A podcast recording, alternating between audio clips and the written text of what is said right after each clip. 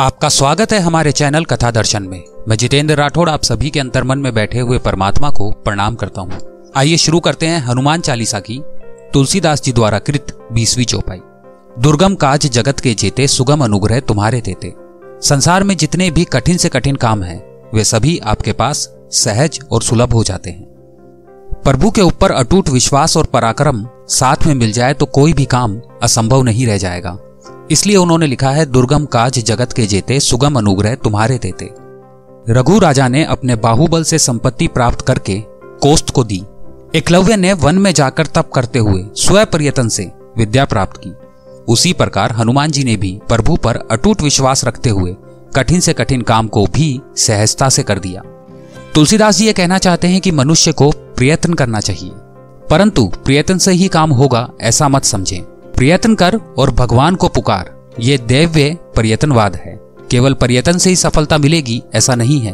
उसके साथ प्रभु स्पर्श भी आवश्यक है। भगवान कृपा से ही तुझे सफलता मिलेगी। सुगम अनुग्रह तुम्हारे देते। पुराने जमाने में लोग कहते थे कि सफलता मिले तो भगवान को नमस्कार करो। अहंकार न बढ़े, उसके लिए वह परहेज है। सफलता से दो बातें होती हैं। उत्साह बढ़ता है और अहंकार बढ़ता है। उत्साह बढ़ता है, वह आध्यात्मिक आवश्यकता है। और अहंकार बढ़ता है, वो गलत बात है।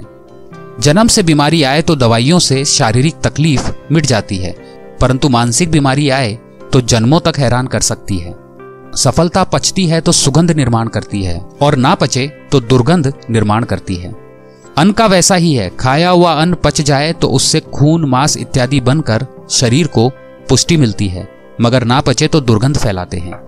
जीवन में सफलता ना पचे तो दुर्गंध फैलती है। जन्म जन्मांतर का नुकसान होता है। सफलता मिलने के बाद समतोल संभालना चाहिए। जीवन में यदि हमें अपनी मंजिल तक पहुँचना है, सफलता प्राप्त करनी है तो उसमें पुरुषार्थ के साथ भगवान पर अटूट विश्वास आवश्यक है। भगवान की सहायता के बिना हमारा कल्याण नहीं होगा। इसलिए जीवन को उन्नत करने के लिए हम प्रयत्न अवश्य करेंगे। फिर भी भगवान की सहायता की ज़रूरत है। उनकी सहायता के बिना हम आगे बढ़ सकें, दौड़ सकें।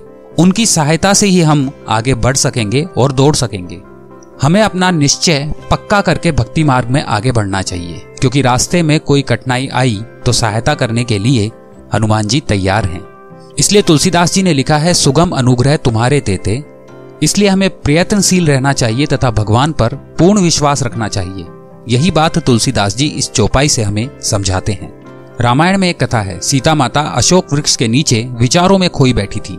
उसी समय त्रिजटा उनके पास आकर पूछती है, क्या विचार कर रही हैं? सीता माता जवाब देती है, मेरे सामने एक समस्या है। यदि वेदांत का कीट भरमर न्याय सत्य हो तो सतत है राम का चिंतन करने से मैं राम बन जाऊँगी तो क्या होगा? त्रिजटा कहती है, बहुत अच्छी बात है, यदि आप राम बन जाएँगी तो राम को यहाँ आने की ज़रूरत ही नहीं पड़ेगी।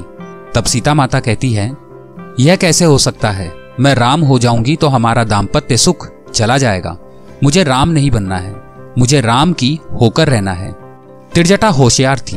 वह कहती है, आपकी यही समस्या है ना? तब आपको चिंता करने की कोई आवश्यकता नहीं है। सीता माता ने कहा, क्यों?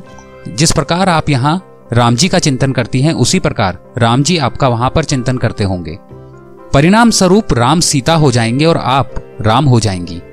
राम सीता होंगे इसलिए आपका दाम्पत्य सुख नष्ट नहीं होगा। इस प्रकार मन में यदि भगवान को जैसा बनाना हो तो भगवान का ध्यान धरना ज़रूरी है। मन को बदलना होगा। हनुमान जी की तरह पूर्ण रूप से अपने आप को समर्पित करना होगा। भगवान को जब आप ऐसा करेंगे तो आपको किसी की ज़रूरत नहीं रहेगी। हनुमान चालीसा की 21वीं चौपाई में श्री तुलसीदास जी लिखते हैं, श्री रामचंद्र जी के द्वार के आप रखवाले हैं, जिसमें आपकी आज्ञा के बिना किसी को भी प्रवेश नहीं मिलता। आगे के क्रमांक में उसका वर्णन है। कमेंट बॉक्स में जय श्री राम लिखकर हमारा उत्साह बढ़ाइए। आपको हनुमान चालीसा का एक क्रमांक अच्छा लगा तो इसे लाइक करें। अपने दोस्तों और परिवार के साथ इसे शेयर करें। ऐसे रोचक क्रमांक आपको आगे भी सुनने को मिलते रहें। इसके लिए हमारे चैनल को अभी सब्सक्राइब करें।